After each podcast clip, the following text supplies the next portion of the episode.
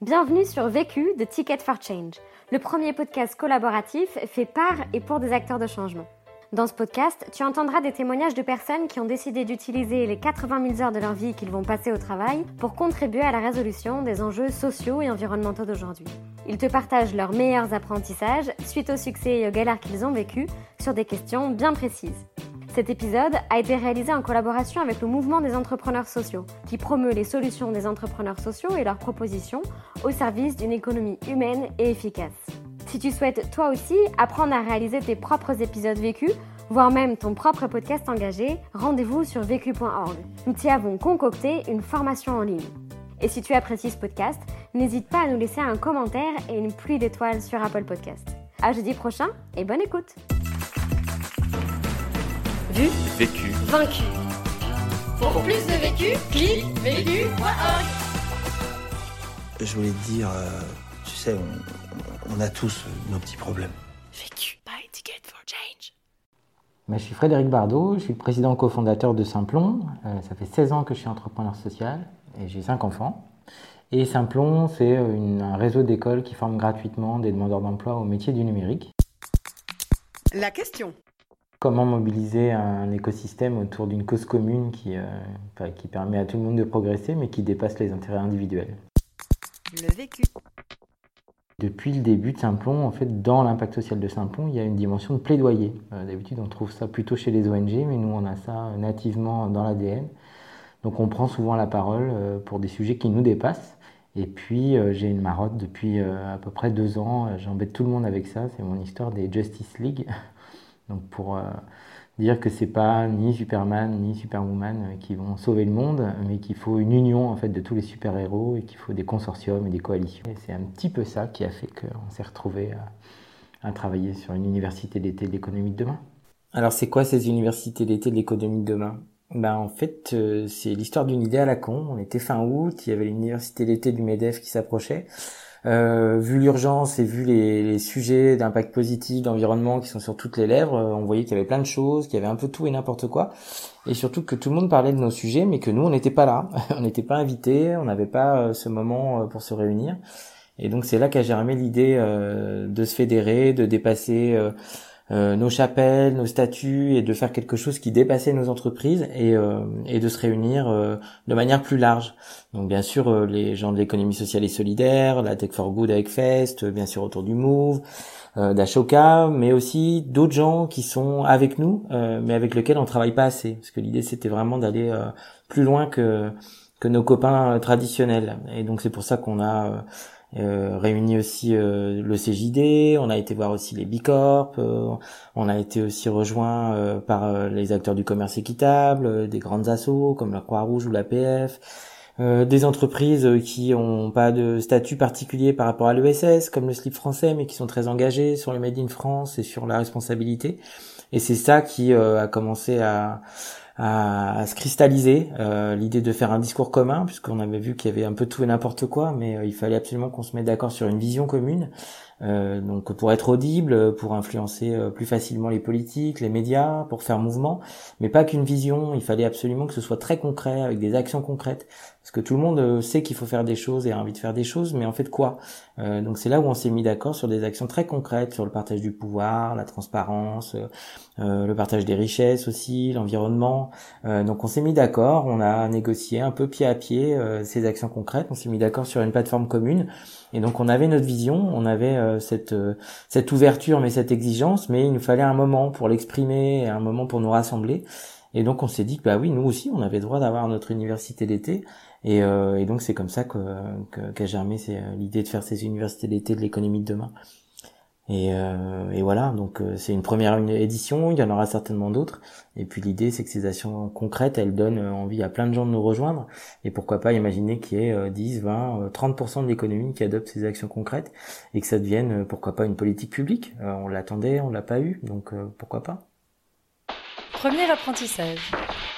Donc apprentissage numéro un, être exemplaire et radical. Quand on a envie de former une coalition, il faut déjà montrer l'exemple et, euh, amener euh, ce qu'on a de meilleur dans le, dans le pot et démontrer qu'on ne fait pas ça dans une logique euh, individuelle ou de défense de son orga, mais, mais dans une logique qui dépasse tout le monde. Et donc par l'exemple, en fait, montrer que si tout le monde fait ça, on va avoir une somme qui sera supérieure à la somme de toutes les parties. Bah, sur l'université d'été, euh, l'économie de demain, j'y ai passé beaucoup de temps. Il y a une personne de mon équipe, euh, donc un associé à une purpose, qui a été euh, à plein temps six mois sur ce projet-là. Donc payé par Simplon, mais pour travailler sur quelque chose qui n'avait que très peu de rapport avec Simplon, hein, puisque l'idée c'est pas du tout de faire la pub de Simplon ni la pub de personne dans cette université d'été, mais de, travailler à des choses qui nous dépassent. Donc là, voilà, c'était ça mon, sacrifice. Donc euh, ça a été vrai aussi en interne auprès des équipes. J'y ai passé du temps, donc c'est du temps que j'ai pas passé pour Simplon. Et puis Augustin, euh, pour le citer, parce que c'est un peu grâce à lui qu'on en est là, euh, lui, il a passé six mois à travailler uniquement sur ce projet-là.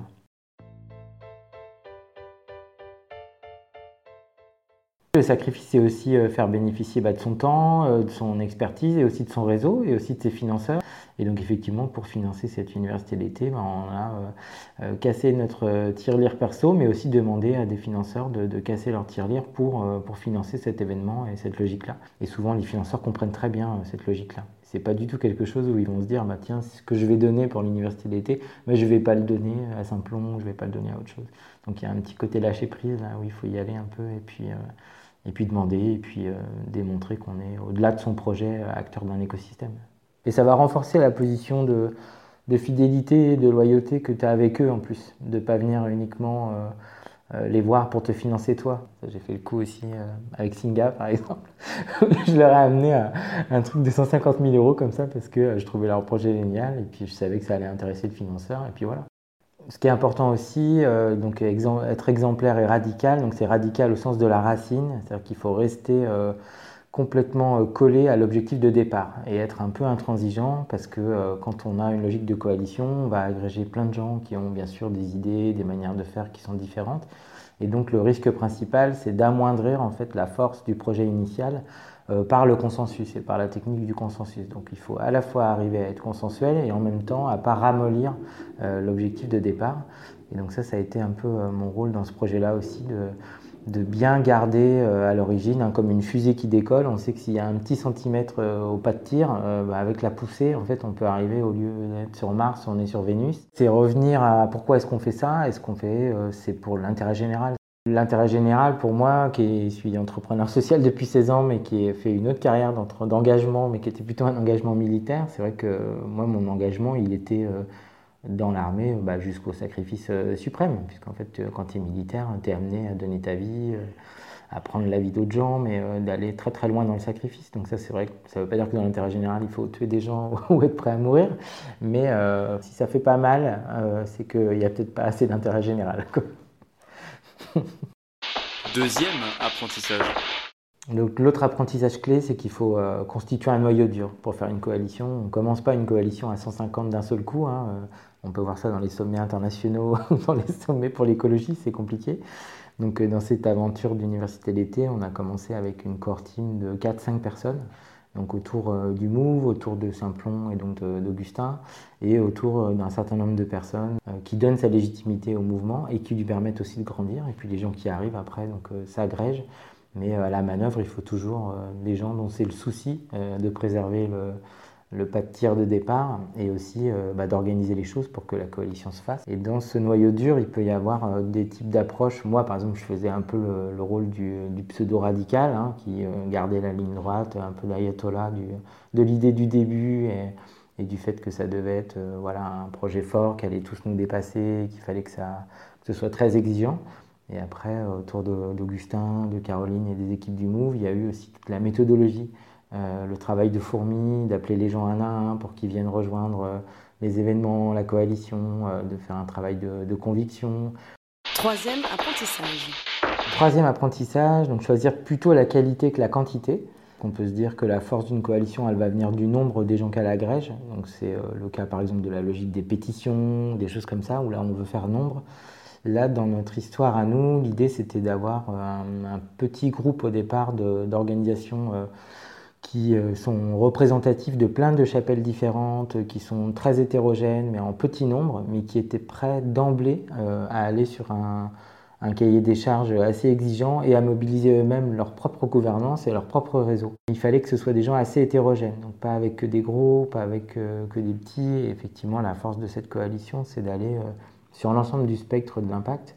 Et puis, euh, et puis une méthode en fait pour agréger tout ça, s'assurer que les gens qui ont participé à un processus de co-construction, en fait, quand ils arrivent au milieu du processus, ils ne puissent pas détricoter ce qui a été fait au début du processus, parce que si, euh, et on le sait, on a tous eu des engagements associatifs ou militants ou politiques, où en fait à chaque AG, en fait, on refait euh, la Constitution.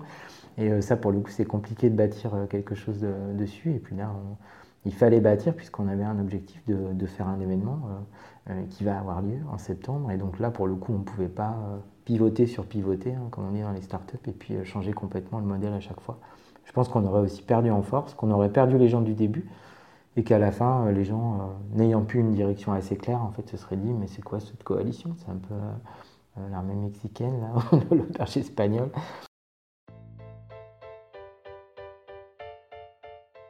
Il y a eu un gros gros débat sur est-ce qu'il faut une dimension grand public et citoyenne à cet événement?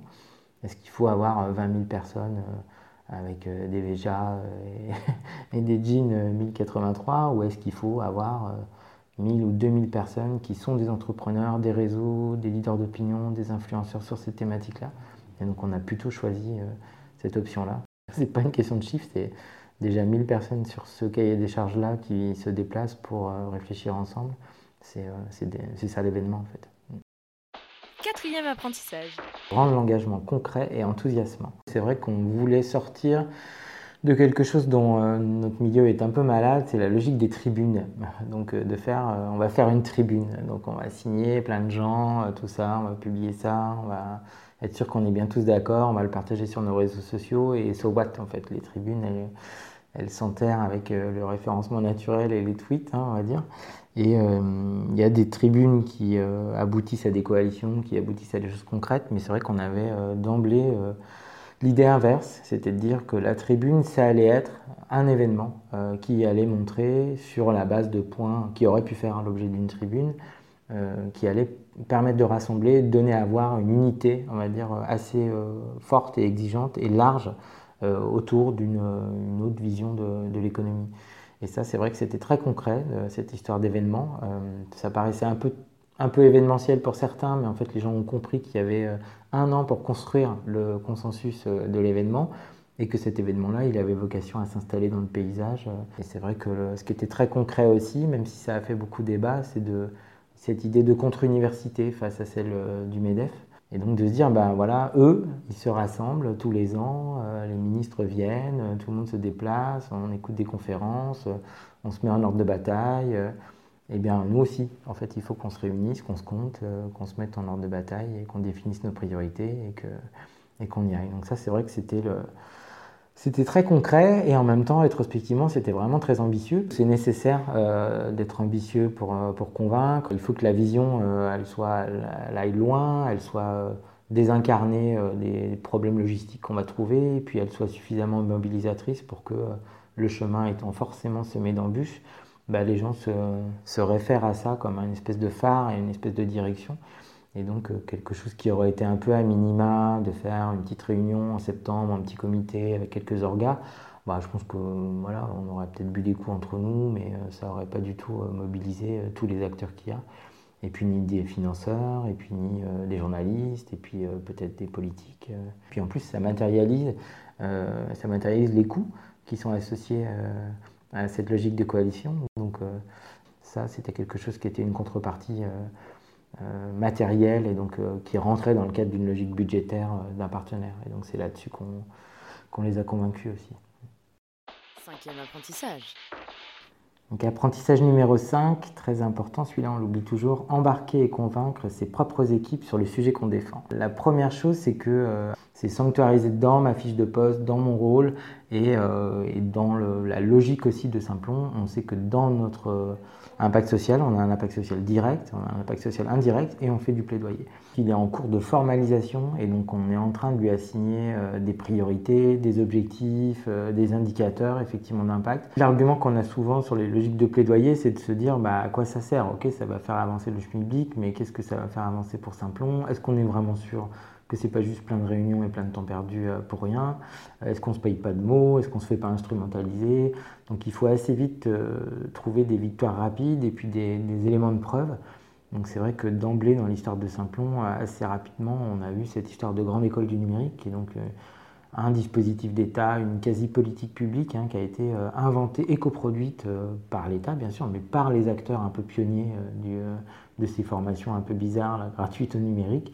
Et c'est vrai qu'en revenant à cet exemple un peu canon et emblématique, maintenant que ce truc existe, ça fait des années que ça nous subventionne nous, c'est un de nos premiers euh, financements, ça subventionne tous les gens qui font la même chose que nous, ça a un track record, ça a fait avancer des gens, ça a, fait, euh, ça a créé 10 000 emplois, les boîtes embauchent maintenant des gens, et cette logique-là, si on avait voulu la défendre juste côté Simplon, bah en fait on aurait été moins vite, moins loin, moins fort, on aurait eu moins de soutien public, les employeurs seraient moins se serait mis à dire bah, moi, est-ce que je préfère Simplon? Est-ce que je préfère 42 Est-ce que je préfère WebForce 3 Alors que là, c'est clair, c'est une labellisation, ça objective tout, et cette labellisation, elle ne pouvait exister que parce qu'on défendait un projet qui nous dépassait tous.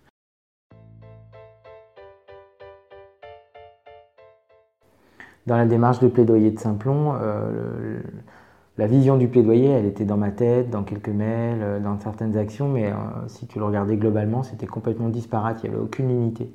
Et donc avec euh, plusieurs associés Purpose, encore eux, heureusement qu'ils existent, euh, on a fait le travail de euh, réécrire l'histoire de toutes les prises de position qui avaient été faites par Simplon dans le cadre de coalition, dans le cadre de logique de plaidoyer, et on en a fait un livret qui détermine et sanctuarise, on va dire, l'ensemble des choses qui ont trait au plaidoyer de Simplon depuis six ans. Et donc on a recensé toutes les, toutes les actions qui ont été faites, on les a classées avec ces thématiques-là. Et après, on a été voir les équipes pour qu'elles amendent en fait les choses, qu'elles voient aussi euh, euh, comment euh, est-ce que ça remettait en perspective leur propre travail, peut-être des choses sur lesquelles elles avaient participé. Et on a pris à brousse poil une, chose qui à Simplon ne va pas du tout, parce qu'elle elle émane de moi à chaque fois, c'est de dire bah, en fait on apprend ce qui se passe à Simplon en regardant le compte Twitter de Fred. Et donc de communiquer d'abord en externe avant de communiquer en interne. Et là, pour le coup, ce livret de plaidoyer, on l'a fait avec l'interne. On l'a euh, rendu euh, public que en interne au séminaire euh, global de Simplon en juin, où on était au cloître à Marseille, où il y avait les 250 salariés de Simplon. Et donc c'est eux qui ont eu ce plaidoyer-là. Et là, ils ont eu tout l'été, ils ont encore quelques semaines pour, l'amender. Et on ne le communiquera que quand il aura été complètement amendé, amendé par l'équipe. Et donc à Simplon, maintenant, le plaidoyer, ce sera plus jamais juste mon histoire à moi. Et ça, c'est super, parce que même un jour, ce sera même plus du tout mon histoire, parce que ce sera peut-être dans la fiche de poste de chaque salarié de Simplon, d'avoir, euh, comme Google a ses 10% euh, de projets non Google, bah là, il y aura peut-être 10% de projets plaidoyers. Et les gens qui travaillent à la compta euh, ou au RH chez nous, peut-être qu'ils auront 10% de leur temps sur les réfugiés ou sur leur thématique à eux ou sur leur territoire à eux. Et ça, ce serait super. Conseil pour gagner du temps. Alors, mon conseil pour gagner du temps, et j'en ai déjà parlé sur Vécu, euh, c'est de bien s'organiser, de se lever très tôt. Euh, mais pour le coup, maintenant, je me lève très tôt, plus pour faire la même chose. Avant, je me levais à 4h30 ou à 5h du matin euh, pour commencer mes mails, rédiger des choses avant que les gens se lèvent. Et maintenant, je me lève très tôt pour m'occuper de moi, pour méditer, pour faire du yoga et, et, pour lire des trucs, pour alimenter mon blog, donc pour faire des choses qui sont qui sont extra professionnels. Et ça, euh, pour le coup, euh, et je fais ça en plus avec ma femme maintenant, alors qu'avant j'étais tout seul avec mon ordi, etc. Et ça, c'est vraiment euh, cool parce que j'ai compris qu'avoir moins de choses dans son, sa to-do list et dans son agenda, c'était une manière de, de prioriser plus radicalement et donc de gagner du temps. Conseil pour gagner de l'énergie. Alors, mon conseil pour gagner de l'énergie, c'est un peu lié au gain de temps. C'est que un jour, j'ai croisé euh, Frédéric Lopez et j'étais en pleine déprime. Et euh, il l'a vu, il est venu vers moi, il m'a dit euh, Est-ce que tu as déjà pris l'avion? Donc, j'ai dit Oui, je prends souvent l'avion. Malheureusement, mon bilan carbone est horrible. et il m'a dit Tu as regardé les consignes de sécurité? Et le moment du masque à oxygène Tu te souviens de ça? J'ai dit Non, mais Bah si, on te dit, mets d'abord ton masque à oxygène à toi, sinon tu peux pas aider les autres en fait. Et, il m'a dit ça, et il m'a dit, à mon avis, tu devrais mettre ton masque à oxygène, sinon tu vas plus avoir d'oxygène pour aider les autres. Et c'est hyper con comme truc, mais ça m'a complètement... Euh, j'y ai beaucoup repensé. Et ça résonnait avec beaucoup de choses que ma femme me dit depuis des années, euh, qui est mon meilleur coach, ma femme. Et, euh, et donc j'ai commencé à dire, eh ben, c'est pas grave, tu vas trouver ça bizarre, égoïste, tu vas trouver que tu perds du temps, mais en fait, occupe-toi de toi et, et voyons ce qui se passe. Et en fait, le truc a été complètement radical parce que j'ai commencé à prendre du temps pour moi, à faire du sport, à faire du yoga, de la méditation, à changer mon emploi du temps, à déconnecter le week-end, etc. Euh, et ne plus avoir peur de rater un truc, etc. Et en fait, j'ai retrouvé une énergie redoublée, euh, j'ai eu euh, plus d'arbitrage serein, en fait, sur certains trucs qui arrivent. Et donc voilà, ça c'est la manière dont j'ai retrouvé l'énergie. Je me suis tourné vers moi et j'ai repris d'abord euh, la source du truc. Donc il faut être déjà euh, super bien dans ses baskets et super en forme pour faire ce qu'on fait, parce que ça demande beaucoup, beaucoup d'énergie. L'autre question Alors, la question que je me pose et sur laquelle j'ai besoin d'aide en ce moment, c'est que je suis en train de comprendre que le numérique est une solution pour plein de choses, mais ça fait partie aussi du problème. Et que le numérique est un problème, un problème pour la planète, pour les gens, pour les relations humaines, pour plein de choses. Et là, en ce moment, je, passe beaucoup de temps à parler avec des gens pour qu'ils m'aident à intégrer cet impact négatif du numérique sans que ça minimise euh, le fait que depuis 22 ans, je passe ma vie à essayer de changer le monde avec Internet. Quoi. Et à lutter contre mon côté euh, binaire, 0 ou 1, où genre, il bah, faut que j'arrête le numérique, c'est pourri, ça pollue. Alors que non, je pense qu'il faut la voie du milieu, comme diraient les bouddhistes. Et donc là, j'ai besoin d'aide pour m'aider sur la voie du milieu entre le numérique qui est un problème et le numérique qui est une solution. Vaincu. Pour plus de vécu, clique vécu.org. Je voulais te dire, euh, tu sais, on, on a tous nos petits problèmes. Vécu.